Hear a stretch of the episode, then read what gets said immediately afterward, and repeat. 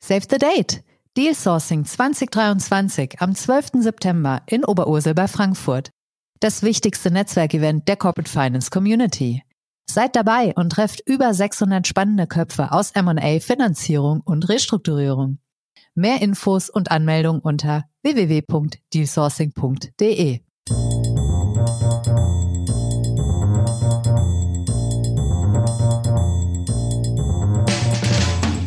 What's Up Corporate Finance?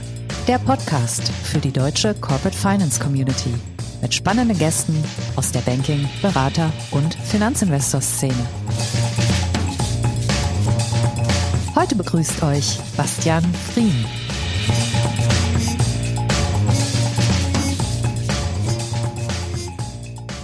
Herzlich willkommen, liebe Podcast-Freunde, bei What's Up Corporate Finance. Ich bin Bastian Frien und ich bin heute euer Gastgeber. Warum braucht Deutschland eine Beteiligungsbörse? Das ist die Frage, mit der wir uns heute beschäftigen wollen. Ich glaube, die Antwort liegt äh, angesichts eines seit Jahrhunderten bestehenden Aktienhandels, einer doch sehr lebendigen Private-Equity-Szene und eines auch ziemlich professionellen M und A-Markts vielleicht nicht unbedingt auf der Hand. Umso gespannter bin ich auf die Argumente meiner beiden Gesprächspartner. Und da beginne ich sehr gerne mit unserem Co-Gastgeber Matthias Wittenburg. Matthias ist eigentlich Banker mit einer Karriere, die ihn von Dresdner Kleinwort über die Commerzbank bis in den Vorstand der H S H Nordbank geführt hat. Vor über fünf Jahren hat er dann aber eine zweite Karriere als Fintech gestartet und mit Company Links eine Matching-Plattform für M und A-Transaktionen aufgebaut. Daraus, so habe ich das zumindest verstanden, ist die Idee zur B B-Beteiligungsbörse entstanden, über die wir heute sprechen wollen. Matthias, schön, dass du heute mit dabei bist. Hallo Bastian, vielen Dank für die Einladung. Sehr gerne. Mein zweiter Gesprächspartner ist äh, Götz Hertz-Eichenrode. Und ich glaube, das ist ein im Markt zweifellos sehr bekannter Name.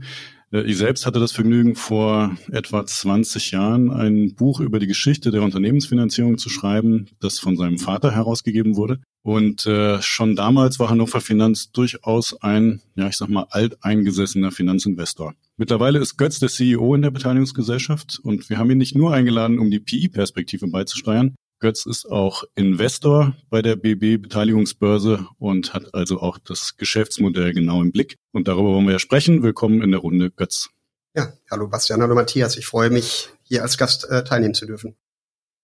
Das tun wir auch und sind mit dir eigentlich schon mitten im Thema. Ähm, erste Frage an dich. Warum hältst du die B B-Beteiligungsbörse für ein attraktives Investment? Als mich Matthias auf diese Idee angesprochen hat, hat mich das sofort äh, elektrisiert. Denn ähm, das Thema gerade Minderheitenfinanzierung im Mittelstand ist weiterhin ein recht schwieriges und intransparentes. Wir als Finanzinvestor machen das ja im größeren Mittelstand. Aber gerade für den kleineren Mittelstand gibt es eigentlich keinen Marktplatz und auch keine Berater, die eigentlich hier versuchen, Geld zu vermitteln an Mittelständler. Okay, also das wollen wir uns, glaube ich, im Folgenden mal ein bisschen genauer angucken. Also, Matthias, wir haben eine Börse, eine klassische Börse, eine Aktienbörse und wir haben ähm, Private Equity und da durchaus eigentlich ja fast in allen Größenordnungen, also von Small Cap bis Large Cap. Welche Lücke soll die Beteiligungsbörse füllen? Es ist wahrscheinlich mehr als eine einzige Lücke, aber wenn ich versuche, es runterzudampfen, dann ist es tatsächlich die Lücke Eigenkapital, minderheitliches Eigenkapital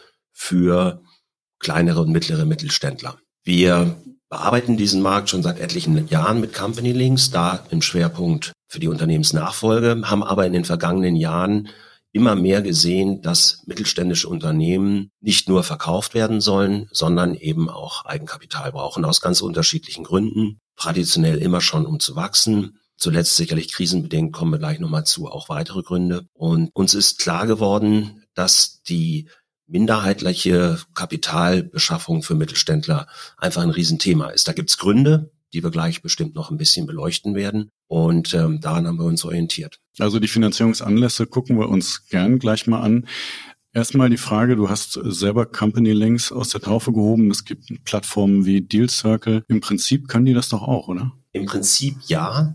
Allerdings gibt es dann doch relevante Unterschiede zwischen einem Unternehmensverkauf in Toto und einer Kapitalerhöhung, also Minderheitskapital. Und ähm, da bei letzterem die Transaktionsgrößen tendenziell nochmal ein bisschen kleiner sind, gleichzeitig aber in einem Transaktionsablauf gewisse Meilensteine abgearbeitet werden müssen, haben wir festgestellt, dass es immer wieder Probleme gibt, kleinere Transaktionen effizient und effektiv durchzuarbeiten. Das hat was mit Prozesskosten, Due Diligence-Aufwand und Ähnlichem zu tun. Da gibt es heute substanziellen Verbesserungs- und äh, Automatisierungsansatz und den verfolgen wir sehr, sehr konsequent bei der Beteiligungsbörse. Ihr habt ja jetzt nicht nur ähm, Götz mit ins Boot geholt, sondern auch die Hamburger Börse. Geht es da in erster Linie ums Image oder hat das tatsächlich auch eine operative Funktion? Das hat auf jeden Fall auch eine operative Funktion. Die Hamburger Börse, wie alle Regionalbörsen, seit etlichen Jahren konfrontiert mit der Problematik, dass der eigentliche Handel in Aktien sich ja fast vollständig auf die deutsche Börse und Xetra fokussiert hat, hat nach anderen Geschäftsmodellen gesucht. Das haben andere Regionalbörsen auch gemacht. In Hamburg hat man über die vergangenen zehn, zwölf Jahre sehr erfolgreich eine Handelsplattform für geschlossene Fonds aufgebaut. Immobilien, Schiffe, erneuerbare Energien. Und ähm, das dort erworbene Know-how, insbesondere aber auch der Zugang zu einer entsprechenden Investorenbasis, die in eigenkapitalnahe Produkte investiert, die aber eben keine Aktie sind. Das nutzt uns sehr, sehr viel. Dort sind viele tausend Investoren aktiv, die wir jetzt auch für uns erschließen wollen. Daneben ist die Börse natürlich, könnte man sagen, perfekt aufgestellt, was alle regulatorischen Fragestellungen betrifft,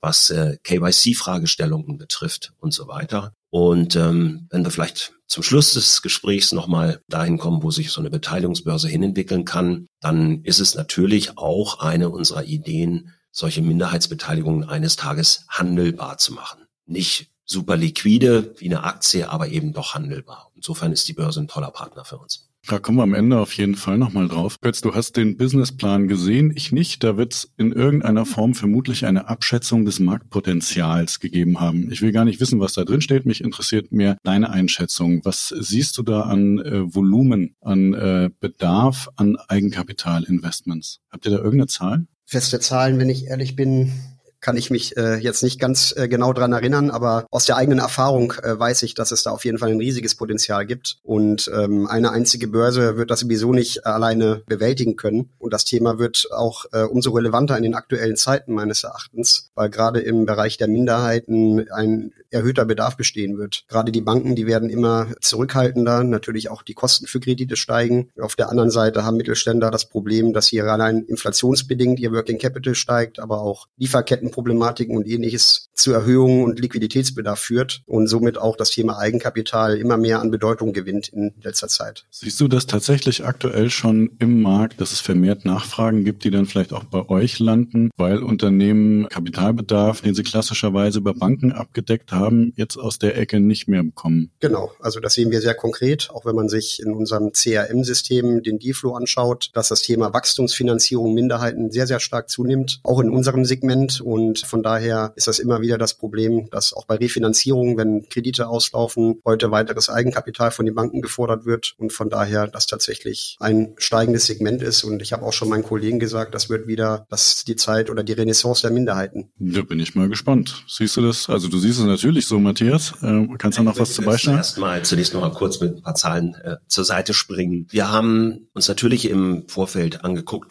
wie groß so ein Markt ist. Und die K f W erhebt solche Dinge im Rahmen ihres Mittelstandsmonitors und hat im Herbst letzten Jahres festgestellt, dass jedes dritte deutsche Unternehmen ein relevantes Eigenkapitalthema hat. Nach Corona, nach dem vierundzwanzigsten Februar letzten Jahres, aufgrund von Lieferkettenproblemen, Energiekostensteigerungen, Inflation, Rezession, Zinsanstieg, pick your crisis. Ein Drittel aller Mittelständler. Wenn man das projiziert auf den Zielmarkt, den wir vor Augen haben, Unternehmen, die Kapitalbedarf zwischen ein und zehn Millionen haben, dann kommt man da so größenordnungsmäßig auf hundertfünfzigtausend mittelständische Unternehmen in Deutschland. Die Zahl ist jetzt ganz grob. Da sind die, die Wachstumskapital oder Investitionsbedarf in Richtung E S G, Digitalisierung, Ähnliches haben, noch gar nicht dabei. Da kannst du jetzt nochmal die Hälfte wieder abschichten. Wir reden über eine große Zahl. Und da ist der durchschnittliche Kapitalbedarf wie hoch, um mal ein Gefühl für die Gesamtsumme zu kriegen, über die wir da sprechen? Also wie gesagt, wir haben versucht mal zu greifen, unseren Zielmarkt, den haben wir definiert mit Unternehmen mit Umsätzen zwischen fünf und fünfzig Millionen Euro, um dann über durchschnittliche Eigenkapital, Umsatzquoten, Eigenkapitalrenditen und Ähnliches dann das zu, zu abstrahieren, so dass wir dann in diesem Zielmarkt Ticket-Size zwischen eins und zehn Millionen angekommen sind. Das durchschnittliche Transaktionsvolumen, wie es in unserem Businessplan steht, sind drei Millionen pro Transaktion. Okay, wenn ich mich jetzt nicht völlig verrechne, dann sind wir bei den hundertfünfzigtausend Unternehmen dann schon fast bei einer halben Billion Euro an theoretischem Kapitalbedarf. Das ist mit Sicherheit sehr theoretisch, aber wir reden zweifellos über gewaltige Summen. Ein anderer Eckwert, den ich neulich in meinem Lieblingspodcast What's Up Corporate Finance gehört habe, ist, dass wohl so etwa fünfundsiebzig Milliarden K f W Kredite vergeben worden sind nach Corona, die ja jetzt gerade als Riesenboomerang zurückkommen. Das wissen wir alle, das habt ihr neulich gerade hier diskutiert. Irgendwo da sind die Werte. Also sie sind groß, wie auch immer man sie dreht. Also muss ich dir erstmal für deinen guten Podcast-Geschmack gratulieren, kann dir aber trotzdem die Frage nicht ersparen, was wäre denn innerhalb der ersten zwölf Monate nach wirklich going live? Welche Anzahl von Deals wäre ein Erfolg? Als ehemaliger Banker denke ich ja relativ schmalspurig und insofern haben wir gesagt, wir gehen, nachdem wir live sind, davon aus, im ersten Monat gibt's eine Transaktion, es waren drei, im zweiten gibt's zwei mehr und dann gibt's jeden Monat zwei mehr. Und jetzt habe ich meine eigene Zahl nicht im Kopf, aber da kommen wir irgendwo so bei ein bisschen über hundert fürs erste Jahr raus. Transaktionen, die in den Prozess reinkommen. Dann verlieren wir kaskadenförmig auf jeder Prozessstufe, darüber reden wir bestimmt gleich auch nochmal, welche, aber es soll natürlich auch einiges hinten rauskommen. Also wir gehen davon aus, dass wir im ersten Jahr etliche Transaktionen oben reinschieben und dann auch die ersten Closings haben. Das sollte sich dann aber relativ schnell potenzieren. Das Feedback kriegen wir auch aus dem Markt. Dann erzähl uns doch mal gerade, welche Prozessschritte es gibt und wer da jeweils involviert ist. Okay, ich versuche es mal ganz kurz zu machen, was mir meistens nicht so gut gelingt. Grundsätzlich ist der Prozess ähnlich, wie wir ihn kennen. Den haben wir ja nicht neu erfunden. Es gibt ein Unternehmen, das kommt sehr, sehr häufig über einen Multiplikator. Das kann die Bank sein, die Sparkasse, Steuerberater, ein Anwalt, eine Kammer. Also typischerweise über diejenigen, an die sich das Unternehmen wendet, wenn es Kapitalbedarf hat. Oder im Fall der Bank, die dem Unternehmen sagt, hey, du hast Kapitalbedarf. Das Unternehmen registriert sich bei uns auf der Plattform und ab dann findet der gesamte Prozess für alle Marktteilnehmer auch komplett auf der Plattform statt. Also es ist, früher haben wir das mal holistisch genannt, es ist alles in einem Ökosystem vom der Erstregistrierung bis zum Closing. Die Transaktion durch durchläuft die Prozessschritte, die wir alle von Corporate Finance Transaktionen kennen. Also da werden Zahlen aufbereitet, da wird eine Unterlage erstellt, die wir Investmentdossier nennen. Irgendwann werden Investoren angesprochen, es gibt Verhandlungen, es gibt Verträge, Signing und Closing. Aber was bei uns in der Form sicherlich neu ist, ist, dass wir die Due Diligence als elementaren Prozessschritt, insbesondere natürlich für den Investor, bereits auf die Verkäuferseite ziehen. Also jede Transaktion durchläuft bei uns eine vollständige Verkäufer-Due Diligence, bevor die Transaktion den Investoren angeboten wird. Es liegt dann im Ermessen der Beteiligten, ob noch weitere Arbeit investiert wird, aber unser Approach ist zu sagen, wir bieten eine D D auf allen Gebieten, legal, finanziell, commercial, tax, I P, I T, die sehr, sehr weitgehend ist, sodass ich als Investor vom Grundsatz her gar nicht mehr weiter prüfen muss. Ja, das kann ich gern noch einmal ergänzen, denn das Problem, Bastian, du hattest ja auch gesagt, es gibt doch eigentlich schon einige Plattformen in Deutschland, ähm, wo, wo es Matching gibt. Das Problem ist aber gerade bei Minderheiten, das eben dem Investor zu finden und dem die Transaktionskosten so gering wie, wie möglich zu gestalten. Denn ähm, eine Due Diligence für einen kleineren Mittelständler bei einer Minderheit ist von den Kosten nicht viel günstiger wie für eine große Mehrheit in der Nachfolgeregelung. Und ähm, da ist es dann eben wichtig, Support leisten zu können durch digitale Tools, wie das eben auch die Beteiligungsbörse plant oder beziehungsweise auch schon macht. Und das ist, glaube ich, dann die Kunst, dass man über diese Schnittstelle dann eben auch Kapital oder Kapitalgeber findet. Also da bin ich sehr gespannt, noch ein bisschen mehr dazu zu hören, weil ähm, das wäre natürlich der erste Punkt, wo man reingrätscht und sagt, das ist, ist schön. Also es ist für den Käufer natürlich ein super Service, aber eine fully-fledged Vendor Due Diligence, wie wir sie vielleicht aus dem Upper Mid-Market kennen, ist vielleicht bei einem Kapitalbedarf von zwei Millionen Euro nicht so wahnsinnig zielführend. Also wie kann man das tatsächlich so aufsetzen, dass es sich am Ende für alle Seiten auch rechnet? Fully fledged ist sicherlich weder möglich noch notwendig bei einer minderheitlichen Beteiligung. Und da haben wir auch wieder einen typischen Unterschied zu den Unternehmensverkäufen, wie wir sie bei Company Links machen oder wie Kai und Greg sie bei Deal Circle machen. Wenn du ein Unternehmen komplett kaufst, möglicherweise als Stratege oder Götz kauft ein Unternehmen mehrheitlich, um es dann strategisch weiterzuentwickeln, dann hast du sicherlich nochmal einen sehr viel tieferen Informationsbedarf und unter anderem ja bei familiengeführten Unternehmen im Mittelstand häufig die Thematik, dass die bisherigen Gesellschafter meist auch in irgendeiner Form die Geschäftsführung gestellt haben. Das heißt, du hast nicht nur einen Gesellschafterwechsel, sondern auch einen Geschäftsführungswechsel. Und das, was in Private Equity ja gerne gesagt wird, we invest in Jockeys, not in horses, ist deshalb ein ganz wesentlicher Punkt. Das ist bei der Minderheit anders. Da investiere ich ja gerade in ein Unternehmen, weil ich daran glaube, dass das Unternehmen, so wie es aufgestellt ist, im Großen und Ganzen vernünftig aufgestellt ist und ich Teil des Ganzen sein möchte. Von daher schließen wir zwar überhaupt nicht aus, dass es sich auch mal um eine größere Minderheit, jenseits fünfundzwanzig Prozent handelt, oder dass aus anderen Gründen der Investor strategische Interessen mitbringt, die ja durchaus und sehr wohl auch im Interesse des Unternehmens sein können. Aber es handelt sich um Minderheiten und deshalb ist die Notwendigkeit einer strategischen Prüfung sicherlich etwas limitierter. So, wenn wir das mal vor die Klammer ziehen, stellt sich... Darf ich da gerade kurz nochmal ähm, bei Götz nachhaken? Ihr macht ja jetzt beides. Ihr macht Minderheiten und Mehrheiten.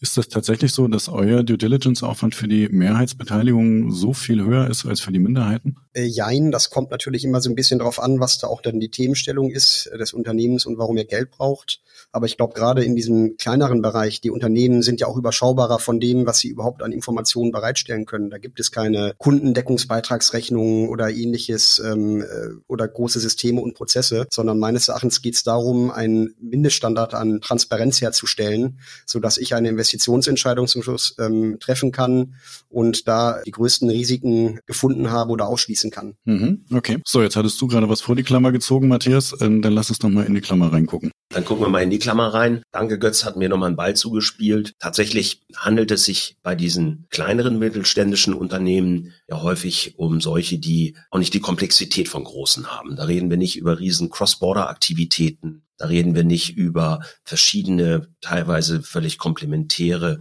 Unternehmenszweige, sondern es sind relativ pur aufgestellte, nicht zu komplexe Unternehmen, wo also eine Due Diligence von vornherein auch nicht so monsteraufwendig ist wie bei einem entsprechend größeren Unternehmen. Was machen wir jetzt? Es gibt Anbieter im Markt seit etlichen Jahren und viele von denen kennen wir auch schon seit vielen Jahren, weil wir bei Company Links mit denen zusammengearbeitet haben und das immer noch tun, die verschiedene Aspekte der Due Diligence deutlich automatisiert haben. So arbeiten wir zum Beispiel mit einem Unternehmen aus Dortmund zusammen, das Kanai heißt. Das sind ein paar Leute, die schon lange, lange Erfahrung in der Unternehmensberatung, insbesondere im Restrukturierungsgeschäft haben und sich mal vor einigen Jahren mit ziemlich viel Geld hingesetzt haben und überlegt haben, was kann man eigentlich aus Finanzzahlen eines Unternehmens, insbesondere einer SUSA, so alles rauslesen. Und das ist enorm, was man da rauslesen kann, und zwar vollautomatisiert. Das bedeutet, dass diese unendlichen Stunden, die wir alle mal als Finanzanalysten in irgendwelchen abgedunkelten Kämmerchen vor Excel verbracht haben, mehr oder weniger vorbei sind. Denn heute lade ich aus Dativ eine SUSA hoch und innerhalb von Sekunden steht das Unternehmen splitterfasernackt vor mir. Und dann legt man eine Planung drauf und hat mit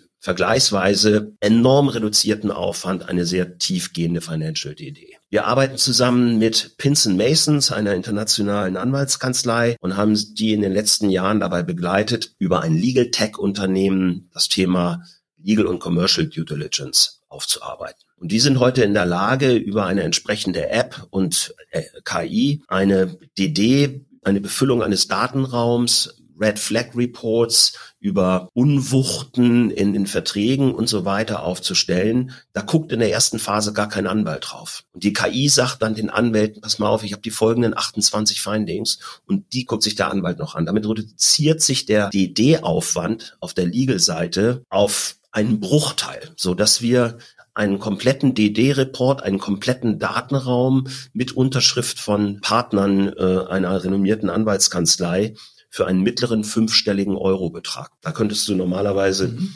Götz, locker eine Null hinten ran schreiben. Und das sind so Prozessbausteinchen, von denen gibt's mehr. Wir haben jetzt alle mal was gehört von so einer Software, die heißt ChatGPT. Ähm, könnte ja sein, dass man die auch mal dazu benutzt, Infomemos zu schreiben, Punkt, Punkt, Punkt. All das sind Bausteine, die wir jetzt zusammenführen, die dann im Resultat uns in die Lage versetzen, eine qualitativ sehr, sehr hochwertige D D für einen Bruchteil der Kosten und natürlich auch viel schneller durchzuführen, als es bisher üblich war. Okay, habe ich verstanden. Dann sag uns nochmal, was sind denn jetzt die Schritte in der Wertschöpfungskette einer solchen Transaktion, die tatsächlich ihr als Plattform übernehmt? Und wo ist auch Platz für andere Spieler in der Corporate Finance Community jenseits der Partner, die du gerade genannt hast und mit denen ihr offenbar ja fest verbandelt seid? Ja, danke für die Frage, Bastian, denn wir sind definitiv nicht angetreten, so wie es andere schon mal in der Vergangenheit gemacht haben, um M und A-Berater obsolet zu machen. Ganz im Gegenteil. Tatsächlich glauben wir unbedingt daran, und das ist auch die Erfahrung der letzten Jahre bei Company Links, dass jede vernünftig gemachte Transaktion nach wie vor Expertinnen und Experten braucht, die sie begleiten. Das hat was mit Qualitätssicherung zu tun, hat aber auch ganz viel mit dem Faktor Mensch zu tun. Ich habe bis heute keinen einzigen Unternehmer, keine einzige Unternehmerin erlebt,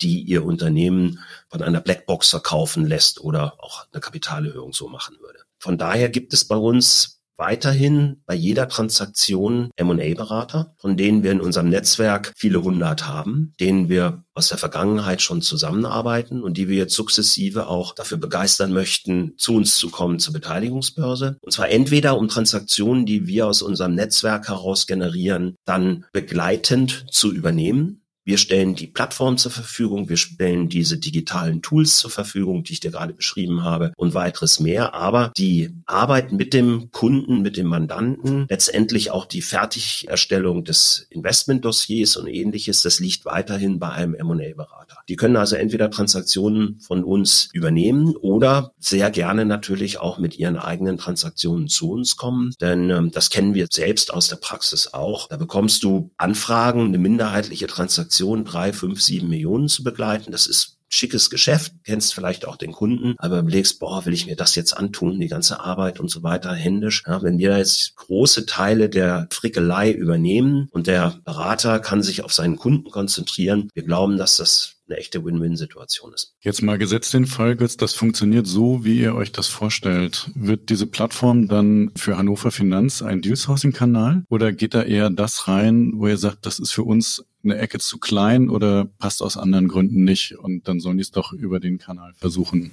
Eigenkapital zu bekommen? Genau, also tendenziell würde ich sagen, das sind wahrscheinlich eher Unternehmen, die von der Größenordnung unter unseren Investitionskriterien liegen. Von daher würde ich das jetzt nicht primär als einen Deal-Sourcing-Kanal sehen, aber ähm, für mich war das schon immer ein Anliegen, ähm, natürlich hier auch, und mein Vater ist ja damals auch angetreten, als er die Hannover Finanz gegründet hatte, den Mittelstand zu unterstützen, und wir kommen aus der Minderheit als Hannover Finanz. In den Anfang der achtziger, Ende der siebziger Jahre, da gab es ja noch keine Management-Buyouts im angelsächsischen Stil und Nachfolgeregelungen, und ähm, von daher ist mir das tatsächlich ein Anliegen, sowas so mit zu unterstützen, denn ich glaube, das ist tatsächlich ein sehr hoher Bedarf, genau in diesem Segment auch. In den größeren Segmenten, da gibt, findet man doch immer wieder Investoren wie eine Hannover Finanz, aber auch Family Offices oder ähnliche, die Minderheiten anbieten, aber in dem unteren Segment eher nicht. Damit ist aber dann ja noch nicht die Frage beantwortet, wer es am Ende finanziert. Also wenn ihr es nicht macht, welche Investoren stehen denn bereit und interessieren sich dafür, in solche kleineren Unternehmen tatsächlich Eigenkapitalinvestments zu tätigen? Das sind Investoren tatsächlich aus all den üblich verdächtigten Kategorien. Es beginnt bei Institutionellen, die, also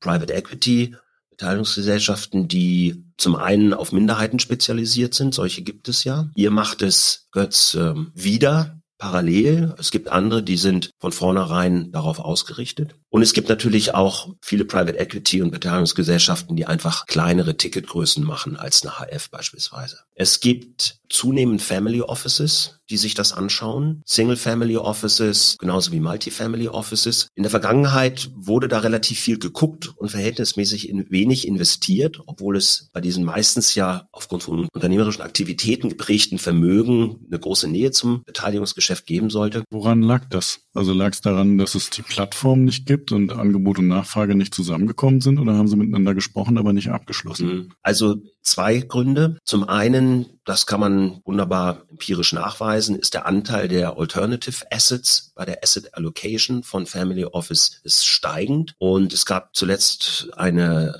Umfrage von Roland Berger, meine ich, die nochmal herausgestellt haben, dass Direktbeteiligungen tatsächlich die Assetklasse sind, in der Family Offices, die befrachten Family Offices am stärksten wachsen wollen. Also der eine Grund ist in der Vergangenheit wenig Alternative Assets und ähm, der andere Grund hat sicherlich etwas mit der Due Diligence-Thematik zu tun, die Götz ja eben auch schon angesprochen hat. Es ist im Großen und Ganzen ein vergleichbarer Aufwand für einen Investor, ein drei Millionen Ticket wie ein zwanzig Millionen Ticket zu prüfen. Wir wollen das über die gerade beschriebene Due Diligence ein bisschen ändern und machen damit dann auch kleinere Ticketgrößen plötzlich attraktiver für den Investor. Der Holger Kruse, mein Co-Founder, hat die letzten Jahre für ein sehr renommiertes deutsches Family Office gearbeitet und das bringt bei uns fantastisches Know-how hinein und er hat das hautnah erlebt, dass er im Jahr, ich glaube, zwölfhundert Pitch-Decks gesehen hat und sie regelmäßig vor der Frage standen, wow, das klingt jetzt ganz gut, aber nehmen wir jetzt fünfzig, hundert, hundertfünfzigtausend Euro in die Hand für eine D D, um dann trotzdem noch nicht zu wissen, ob wir zum Zug kommen. Wenn wir dem Family Office sagen können, hey, hier ist der D D-Bericht und du kannst den, ehrlich gesagt, direkt übernehmen, aber wenn du nochmal zehntausend Euro selber investierst, dann hast du die D D, die du brauchst. Das wird interessant werden, das bekommen wir gespiegelt. So, also Family Offices, Private Equity. Wir wollen diese Asset-Klasse aber auch ein Stück weit demokratisieren, sprich die Nachfrage, die wir von Privatinvestoren, reden wir mal eher über High-Net-Worth-Individuals sehen, hier ähm, auch besser kanalisieren. Und in dem Zusammenhang werden wir sicherlich uns auch so ein Thema wie Tokenisierung angucken. Ich wollte dem auch nochmal beipflichten, denn ich glaube, gerade die Digitalisierung macht es äh, möglich, ähm, auch in diesem kleineren Segment dann eben kosteneffizient arbeiten zu können. Ich war ja selber in meinem früheren Leben Wirtschaftsprüfer und habe zig M und A-Transaktionen begleitet und ich würde mal sagen, ein Drittel der Tätigkeit bestand vor zwanzig Jahren darin, aus dem Datenraum, einem physischen damals noch, wo ausgedruckte Bilanzen waren, diese wieder in Excel reinzutippern und dann die Analysen zu fahren. Und ähm, heute ist das natürlich alles digital, auch die Analysen darüber laufen über K I mittlerweile digital und das bringt natürlich äh, enorm Effizienzgewinne, die es dann ermöglichen, auch bei kleineren Transaktionen vernünftig arbeiten zu können. Wir haben das ähnlich. Ähm, im letzten Jahr haben wir uns ja an der Finvia beteiligt, ein digitales Multifamily Office, die ja auch genau mit dem ähnlichen Ansatz angetreten sind. Die sagen, wir wollen nicht die großen Vermögen, sondern wir wollen die kleineren Vermögen betreuen, aber in der gleichen Qualität. Und auch dort ist es so, dass eben die Plattform voll digital ist und dadurch eben auch ähm, dann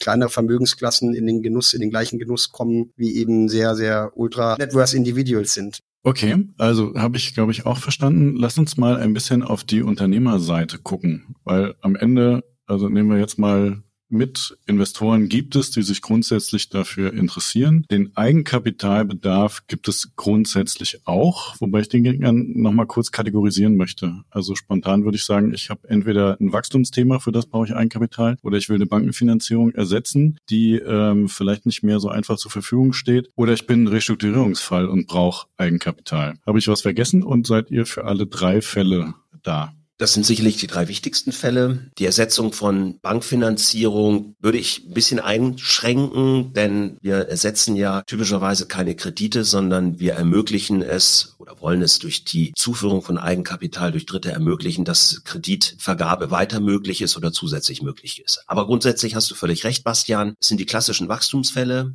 Es sind die Restrukturierungsfälle in irgendeiner Art und Weise, weil durch die Krisen der letzten Jahre Eigenkapital verloren gegangen ist. Wenn es richtig viel verloren gegangen ist, reden wir über Restrukturierung bis hin zu Insolvenzsituationen. Auch da werden wir aktiv werden. Es gibt noch eine weitere Kategorie und das ist der Exit oder Teil-Exit der, der Altgesellschafter. Bei Familienstreitigkeiten mal einen rauskaufen zum Beispiel? Also es, es, es wird manchmal so ein bisschen despektierlich als Geld hinter die Brandmauer bringen genannt. Ja, das Es gibt ja viele Unternehmerinnen und Unternehmer, die tatsächlich den weit überwiegenden Teil ihres Vermögens in einem illiquiden äh, Unternehmen gebunden haben. Und zu sagen, ich verkaufe jetzt mal zehn oder zwanzig Prozent davon, um andere Dinge damit zu tun, das ist ja alles andere als ehrenrührig. Und last not least kann man das auch als die perspektivische Vorbereitung einer Nachfolge betrachten. Ich hole mir erstmal einen Investor rein, vielleicht sogar einen M B I-Kandidaten, beteilige den mit einer Minderheit und verkaufe das Unternehmen in fünf Jahren an den. Also das wäre tatsächlich die vierte Kategorie Gesellschafter. Okay, also ich glaube, für den Fall Gesellschafterwechsel ist ja auch ziemlich klar, dass wir über ein Eigenkapitalthema reden. Ansonsten habe ich aber ja erstmal als Unternehmer einfach nur ein Problem. Das sieht irgendwie aus, hat was mit Geld zu tun. Und ich habe aber von Geld gar nicht so wahnsinnig viel Ahnung in jedem Fall und äh, weiß deswegen gar nicht unbedingt, ob Eigenkapital die richtige Lösung ist, weil ich vielleicht das ganze Spektrum der Möglichkeiten gar nicht kenne. Ist es da nicht ein bisschen kurz gesprungen, für solche Anlässe äh, tatsächlich nur eine Eigenkapitalplattform zu bauen? Oder setzt ihr darauf, dass ihr über Multiplikatoren äh, füllt werdet und dieser Beratungsteil,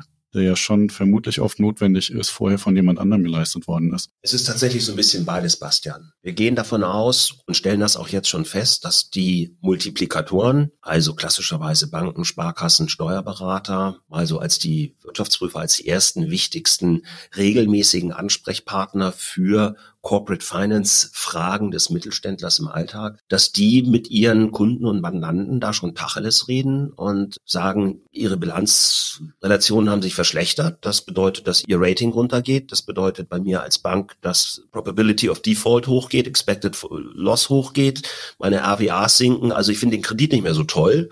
Besorgen Sie sich mal bitte Eigenkapital. Dann sagt der Unternehmer vielleicht, das finde ich zwar doof, kann es aber irgendwo verstehen. Liebe Bank, wo kriege ich denn das Eigenkapital her? Ja, leider nicht bei uns, machen wir nicht. So.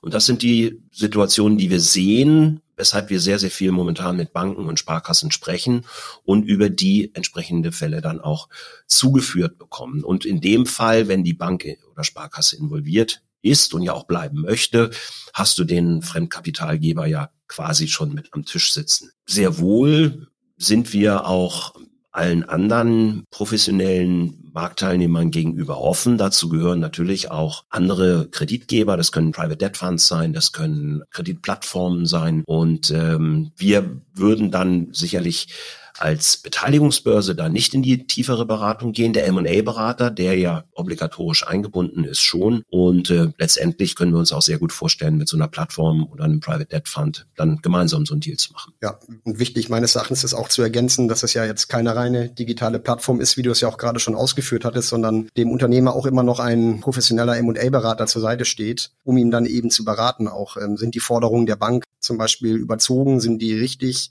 kann man da Alternativen finden? Aber auch, wer ist überhaupt der passende Investor? Das ist eigentlich teilweise noch viel wichtiger zu wissen als bei einer Nachfolgeregelung, bei einer Mehrheitsbeteiligung. Denn häufig ist dann der Unternehmer auch schon ein bisschen weiter weg vom Unternehmen, geht aus der Geschäftsführung raus. Aber in diesen Situationen arbeitet man ja auch in der Zukunft sehr, sehr eng zusammen. Und von daher ist es, glaube ich, sehr wichtig, da diese individuelle Beratungsleistung auch immer noch mit parallel laufen zu lassen. Das wäre jetzt mein nächster Punkt gewesen. Von daher danke, dass du es anschneidest. Denn ähm, als Unternehmer hole ich mir den externen Eigenkapitalinvestor ja eher nolens volens rein. Ja, das ist ja nie meine Traumkonstellation. Und ich hoffe ja eigentlich, dass das Eigenkapital produktiv eingesetzt wird. Und jetzt gibt es zwei Möglichkeiten. Entweder sage ich, ich will nachher zusammen mit dem Finanzinvestor oder wer immer bei mir drin ist, den ganzen Laden verkaufen, oder ich will den Investor wieder raushaben. Du hast ja nun viel Erfahrung äh, in dem Bereich gesammelt, Götz. Wie kann man sowas vernünftig strukturieren, dass man dem Unternehmer am Anfang eine gewisse Sicherheit vermittelt, wenn es gut läuft?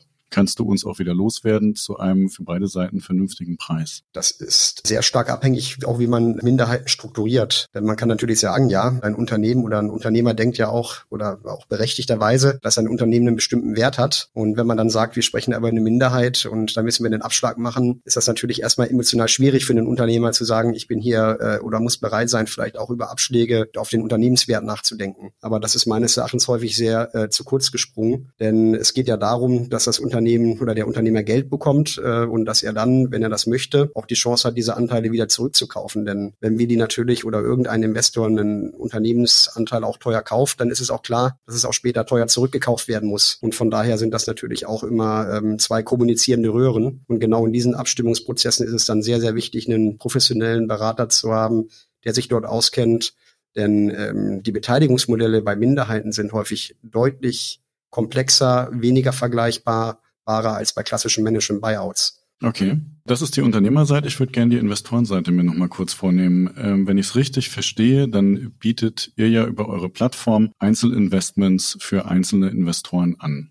So, das ist fein, das ist völlig in Ordnung. Wenn man sich aber jetzt nochmal vor Augen führt, dass ihr eine Vendor-Due Diligence macht, die stark vereinfacht digitalisiert ist, dann kriegt man damit automatisch eine gewisse Unschärfe. Man sagt, das ist auch nicht so komplex, habe ich alles verstanden, aber die Unschärfe ist in einer gewissen Weise da. Genauso machen es Banken im Übrigen auch bei einer Kreditprüfung in einem etwas kleineren Unternehmenssegment. Die lösen das Problem dadurch, dass sie eben nicht nur einem Unternehmen Kredit geben, sondern vielen Tausenden. Also der Portfolioansatz heilt da die Unschärfe im Einzelnen. Ist das nicht ein Gedanke, der bei eurer Art Investments auch naheliegt? Ja, ähm, auch darüber haben wir uns natürlich unterhalten. Und das sind auch Gedanken, die man natürlich spinnen kann, ob man auch daraus äh, oder für so ein Segment ein institutionelles Vehikel aufbaut, das eben äh, sehr effizient kleine Minderheiten macht äh, und das in einer großen Zahl und dann eben auch über das Gesetz der großen Zahl, aber natürlich auch mit einer vernünftigen Due Diligence Minderheitsbeteiligung eingeht und das eben, wie wir schon sagten, mit überschaubaren Transaktionskosten und ähm, somit auch dieses Segment institutionell nutzbar macht, ganz klar.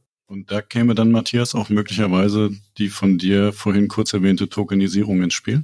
Ja, das wäre wahrscheinlich nochmal eine weitere Variante.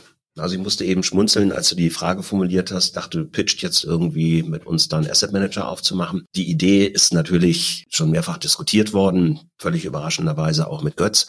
Und äh, ja, das ist eine der sehr konkreten Visionen für die Zukunft. Zu sagen, wir nutzen das Gesetz der großen Skalen, äh, wir nutzen die äh, Portfolioeffekte, die sich daraus ergeben und bauen entsprechenden Asset Manager auf. Hat noch ein bisschen Zeit. Tokenisierung wäre dann tatsächlich wahrscheinlich eher auf einer Einzelasset-Basis wieder. Da gibt es ja nun doch inzwischen sehr, sehr spannende Konzepte, wie man einzelne Assets, unter anderem auch Unternehmensanteile, darüber klein und handelbar macht. Und das steht jetzt auch nicht auf der To-Do-List für die nächsten drei Monate, aber sicherlich auf der To-Do-List für die nächsten zwölf Monate, dass wir dieses äh, Thema mit geeigneten Partnern tiefer prüfen werden. Ich denke schon, dass es da großartige Möglichkeiten gibt über die Blockchain, über entsprechende Vehikel, beispielsweise in Liechtenstein, wo eben einfach Registrierungen besser laufen, wo die Voraussetzungen geschaffen sind, sowas zu machen, um darüber dann die Asset-Klasse unternehmerische, mittelständische Direktbeteiligung zugänglich zu machen. Denn das haben wir bislang faktisch nicht. Es gibt Crowd-Investing-Möglichkeiten, die eigenkapitalnah sind, in aller Regel aber über das Instrument partiarischer Nachrangdarlehen laufen. Ich möchte das hier nicht weiter kommentieren. Unser Thema ist es nicht, Punkt. Und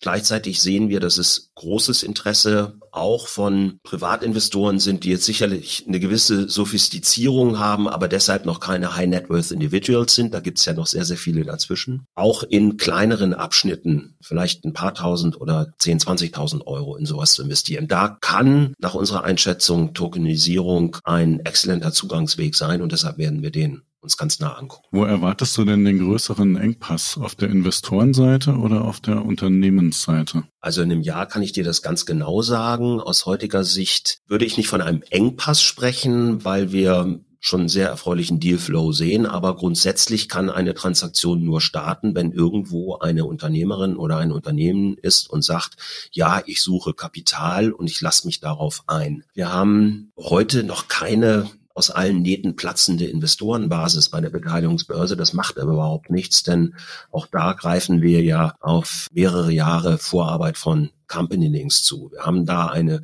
sehr, sehr große, eingehend recherchierte und sauber dokumentierte Investorenbasis. Und all diejenigen, die dort registriert sind, sofern sie uns zuhören heute, bitte auch bei der Beteiligungsbörse registrieren. Aber diejenigen, die da registriert sind, können wir ja auch ganz D S G V O-konform mit entsprechenden Assets von der Beteiligungsbörse anspielen und äh, werden das tun. Insofern sind wir heute schon voll lieferfähig. Es klingt so, als sollten wir in spätestens zwölf Monaten nochmal miteinander sprechen. Bis dahin müsste sich ja eine ganze Menge getan haben. Das war sehr spannend. Vielen Dank für diese facettenreiche Diskussion. Hat mir viel Spaß gemacht. Ein paar Fragen an den Markt bleiben, glaube ich, offen. Das werden wir erst beantwortet sehen in den kommenden Jahren. Lasst uns da sehr gerne zwischendurch nochmal drüber sprechen. Erstmal euch ganz herzlichen Dank für die Einblicke und natürlich ganz herzlichen Dank auch unseren Zuhörern für die Aufmerksamkeit. Bis bald, euer Bastian.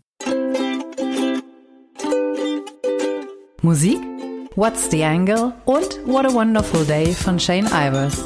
w w w Punkt silverman sound Punkt com